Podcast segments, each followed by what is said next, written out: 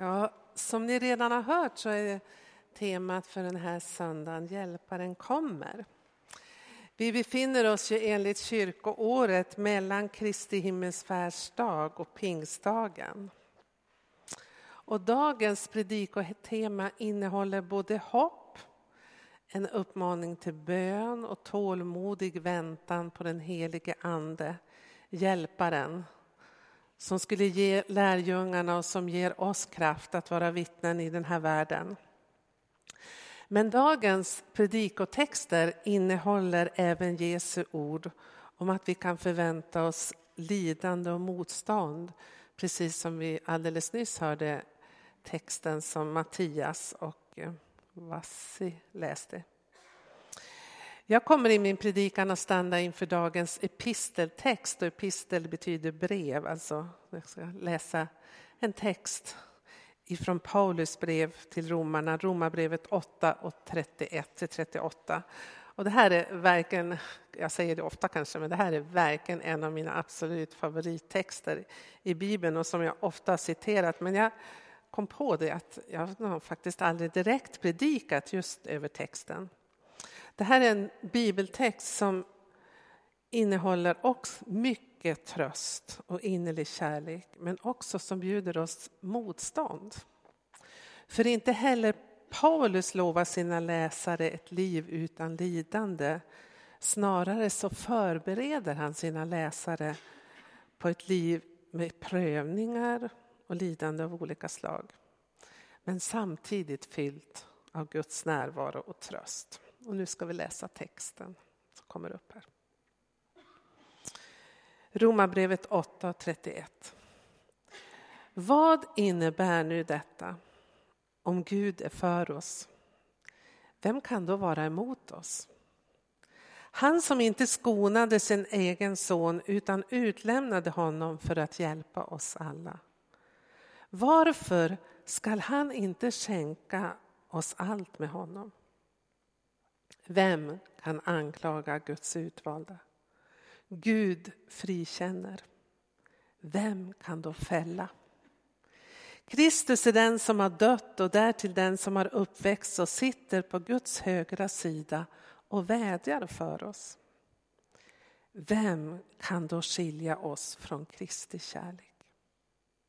Nöd eller ångest? Förföljelse eller svält? Nakenhet, fara eller svärd. Det står ju skrivet. För din skull lider vi dödens kval dagen lång. Vi har räknats som slaktfår. Nej, över allt detta triumferar vi genom honom som har visat oss sin kärlek. Ty jag är viss om att varken död eller liv, varken änglar eller andemakter, varken något som finns eller något som kommer, varken krafter i höjden eller krafter i djupet eller något annat i skapelsen skall kunna skilja oss från Guds kärlek i Kristus Jesus, vår Herre. Vi ska gå igenom den här texten. Stanna inför verserna. Vers 31, vi går tillbaka. Paulus skriver, vad innebär nu detta om Gud är för oss? Vem kan då vara emot oss? Det här är väldigt typiskt Paulus att han ställer så här retoriska frågor som har självklara svar. För Paulus är det självklart att om Gud är för oss så kan ingenting egentligen djupast sett vara emot oss. Och så skriver han, han som inte skonade sin egen son, han som inte skonade sin egen son utan utelämnade honom för att hjälpa oss alla. Varför skall han inte skänka oss allt med honom? Gud är för oss, han som äger all makt i himmel och på jord, skapelsens Herre. Och beviset för att han är för oss, verkligen helt och fullt, att han inte skonade sin enda son utan sände sin son Jesus Kristus. Och Jesus Kristus var ju själv Gud. Gud kom själv till oss. Och de här orden, varför skall han inte skänka oss allt med honom? Och då kan vi ställa oss frågan, Vad menar Paulus när han säger skänka oss allt? Vad tänker du?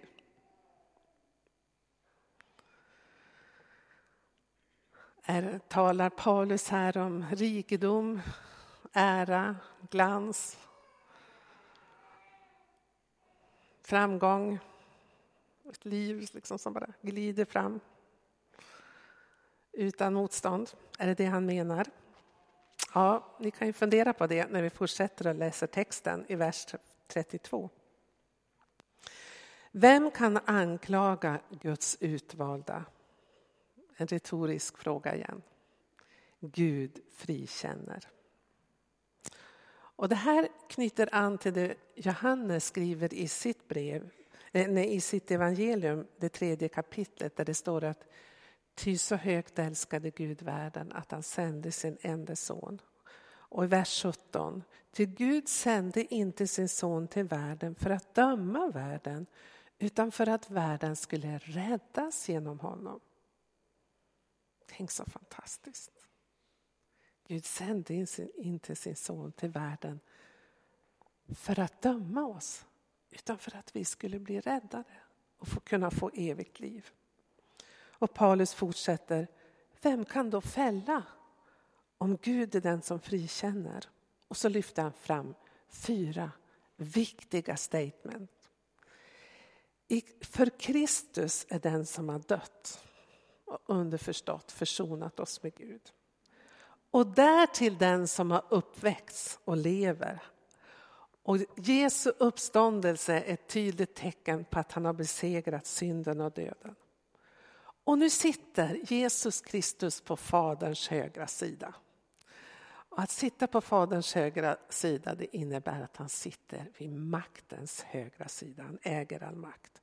Och så kommer orden. Och han vädjar för oss. Man läser i grundtexten så är det ett ord som betyder att Jesus ber för oss ödmjukt hela tiden.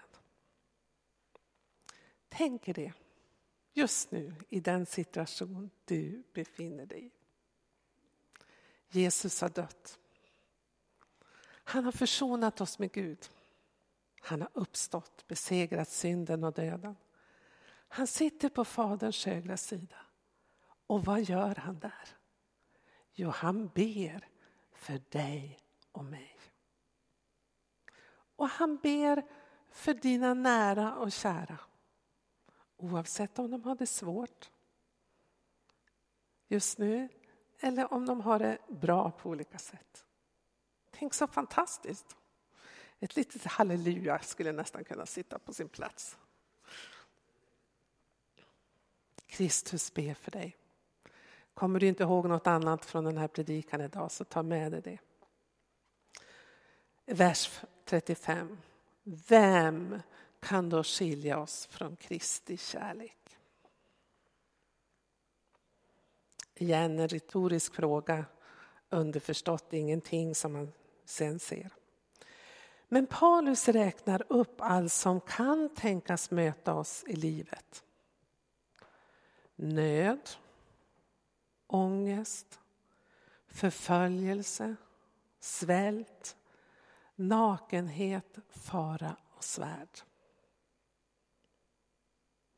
När vi går in i den här texten så är det inte helt oproblematiskt.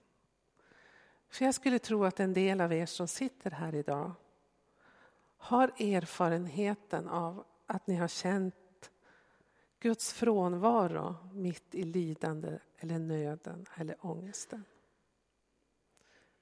För det är inte alla som när de befinner sig mitt i nöd och ångest, förföljelse och svält som upplever att Gud är nära utan snarare kan de uppleva att Gud har övergivit dem. Och jag vet inte om du finns här idag som har haft eller har den känslan. Men Paulus, han berättar om sina egna erfarenheter. Han har själv gått igenom det här. Han har varit i svält, Han har upplevt tortyr. Han har upplevt ångest. Han har helt klart varit utsatt för fara och så vidare. Ni kan läsa om det i Andra Korinthierbrevet 11 och 28 där han berättar om sina lidanden och då tänker man hur kan en människa överhuvudtaget överleva något sådant?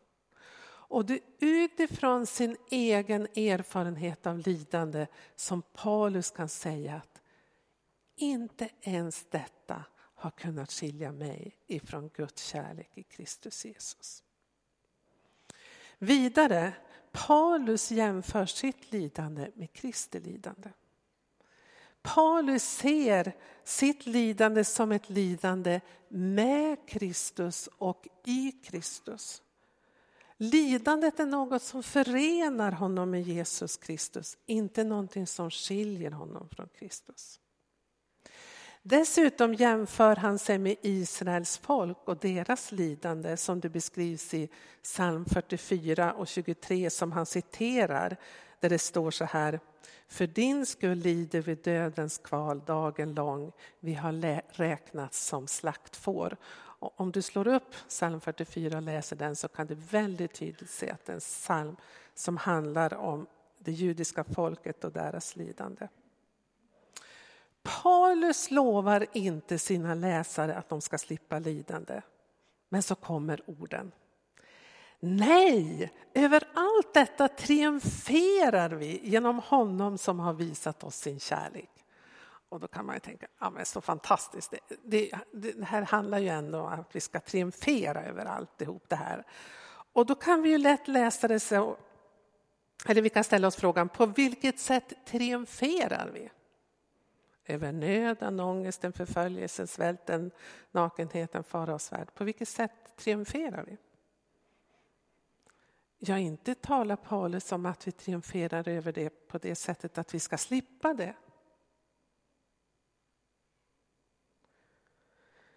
När man går till grundtexten så kan man kanske ännu mer trogen grundtextöversättning är att nej, genom allt detta triumferar vi. Genom honom, eller i allt detta som möter oss och kan möta oss i livet, både motgångar och svårigheter och glädje, så triumferar vi genom honom som har visat oss sin kärlek. Lite tidigare i kapitel 8 så talar Jesus om att för den som älskar Gud samverkar allt till det bästa. Alltså Gud låter allting samverka i våra liv för vårt bästa. Och vad är det bästa? Det goda, att vi ska formas till hans sons avbild. Och då vill jag säga så här. Eftersom Gud bevisar sin kärlek genom Jesus Kristus och hans lidande på korset så kan inte lidande vara någonting som skiljer oss från Guds kärlek. Därför Guds kärlek har upp uppenbarats i själva lidandet, i Jesu lidande på korset. Är ni med? På korset vann Jesus seger och avväpnade mörkrets makter. I lidandet triumferar han över dem. Och därför vill jag säga så här. Lidandet är en mötesplats med Guds kärlek. Och Paulus har själv den erfarenheten. Om vi går vidare, och jag återkommer till det här. Men hur är det möjligt att uppleva Guds kärlek och tröst mitt i lidandet? Vi har olika erfarenheter av det. Och jag har suttit och lyssnat på många människor som har sagt att de har känt att Gud har känts långt borta just i lidandet. Och när jag har tänkt på det här och den här texten så har jag kommit fram till detta. Att om man upp, får uppleva och känna Guds kärlek mitt i ångesten, mitt i förföljelsen, mitt i lidandet, mitt i motgångarna, så är det en gåva. Det är hjälparen, den helige Ande, som drar oss in i Guds kärlek. Det är en gåva. Det är en nåd. Ja, jag skulle vilja säga att det är ett mysterium. Och när jag ser på mitt eget liv i jämförelse med flera av er som har fått fly för era liv från ett land i krig och förstörelse så tänker jag att det lilla lidande som jag har upplevt i mitt liv är ingenting. Jag kanske knappt vill säga det är lidande, men jag har upplevt en del smärta, motgångar. Och det kan jag säga att i de stunderna har det varit en tröst för mig att jag har känt att Gud älskar mig, att han finns vid min sida, att ingen kan ta ifrån mig den relationen. Men när jag säger det så gör jag det i all ödmjukhet för jag vet inte hur jag skulle klara av om någon riktade en pistol mot mig och sa att om du håller fast vid Jesus så kommer jag döda dig. Eller? Det vågar jag inte säga. Men hittills i mitt liv har kärleken från Gud varit en tröst för mig i både med och motgång. Och jag ser det som en oerhörd gåva som bara har kommit till mig och getts mig och som ett mysterium som jag inte kan förklara. Men jag ser det också som, som någonting som har vuxit fram i vänskapen med Jesus under ett, ett ganska långt liv.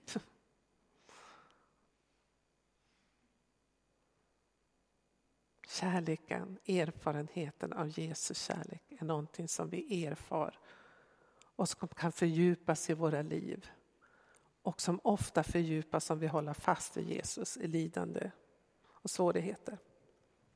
En fjärde väldigt viktigt, tror jag, perspektiv i detta, att kunna, om man kan uppleva Guds kärlek och tröst mitt i lidande, det är det att man har ett evighetsperspektiv. Paulus själv lever med evigheten och evighetens ljus.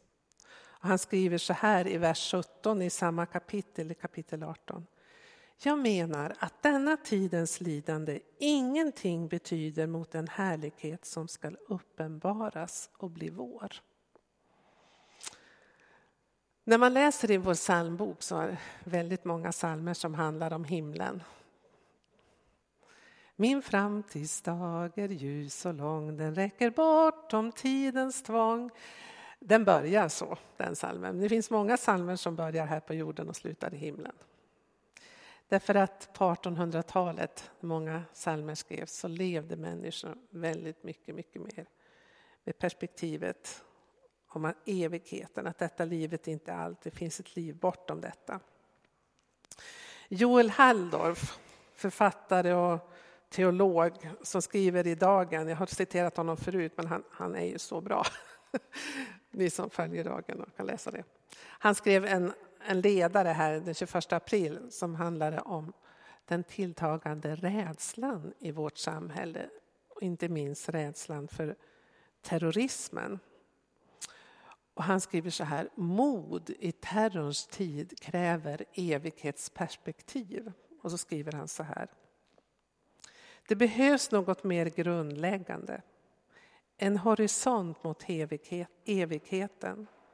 Att vi lyfter blicken från oss själva och ser att vi lever våra liv i ljuset av något större. Att vår kultur idag paralyseras av skräck är ett symptom, ett tecken på att detta perspektiv saknas. Denna horisont har gett historiens och vår tids många martyrer modet att bekänna sin tro trots faran. De har älskat Kristus mer än sin egen säkerhet. Hur en sekulär kultur ska komma till rätta med detta evighetsunderskott kan jag inte svara på, men kyrkan kan finna styrka i martyrernas vittnesbörd. Jag tror precis som han skriver här. Att om vi i vår tid av rädsla för terrorism och miljöhot och annat eller i våra egna lidande sjukdomar överhuvudtaget ska kunna uppleva Guds kärlek så måste vi också ha ett evighetsperspektiv. Att detta livet är inte allt. Vi är på väg mot himlen. Det är bara en övergång. Paulus avslutar sina retoriska frågor med att räkna upp alla övriga tänkbara hot. Han nöjer sig inte med det han redan har räknat upp utan han säger så här. Ty jag är viss om att varken död eller liv, varken änglar eller andemakter, varken något som finns eller något som kommer, varken krafter i höjden eller krafter i djupet eller något annat i skapelsen skall kunna skilja oss från Guds kärlek i Kristus Jesus, vår Herre. Hör nu hur Paulus riktigt tar till. Han försöker räkna upp allt, allt, allt, allt, allt som man bara kan komma på. Han säger, finns det någonting överhuvudtaget som kan skilja oss från Guds kärlek i Kristus Jesus? Nej. Inte lidande. Inte några andemakter. Inte någonting som är, inte någonting som kommer. Inte ens döden kan skilja oss från Guds kärlek i Kristus Jesus. Och nu tänkte jag avsluta, vi kommer att stanna där, med de, de här frågorna som ni får bära med er. Vad betyder Kristi kärlek för dig? Hur dyrbar är tron för dig och relationen till Jesus? Är den så dyrbar så att den bär dig både när det är framgång och när livet är tufft och jobbigt. Vi ber. Herre, jag vill tacka dig för att ingenting kan skilja oss från din kärlek i Jesus Kristus. Amen.